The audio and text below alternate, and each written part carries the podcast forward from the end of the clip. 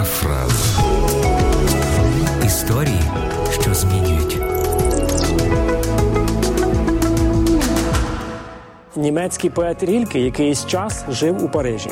Щодня дорогою до університету він разом зі своєю приятелькою француженкою переходив дуже людну вулицю. На розі цієї вулиці сиділа вже стара жінка і просила милостиню у перехожих завжди на тому самому місці, нерухомо, як статуя, з простягнутою рукою і опущеними до землі очима.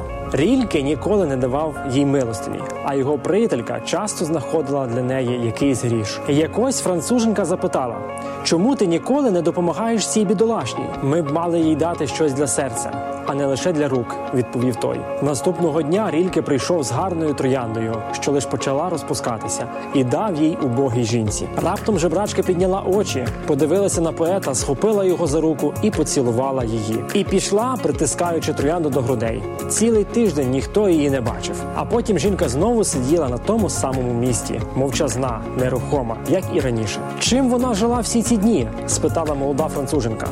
Трояндою, відповів поет. На світі є тільки одна єдина проблема: як знову дати людству якусь духовну поживу. Треба, щоб людство було зворушене з висоти. Неможливо далі жити, думаючи про холодильники, політику, баланси і кросфорди.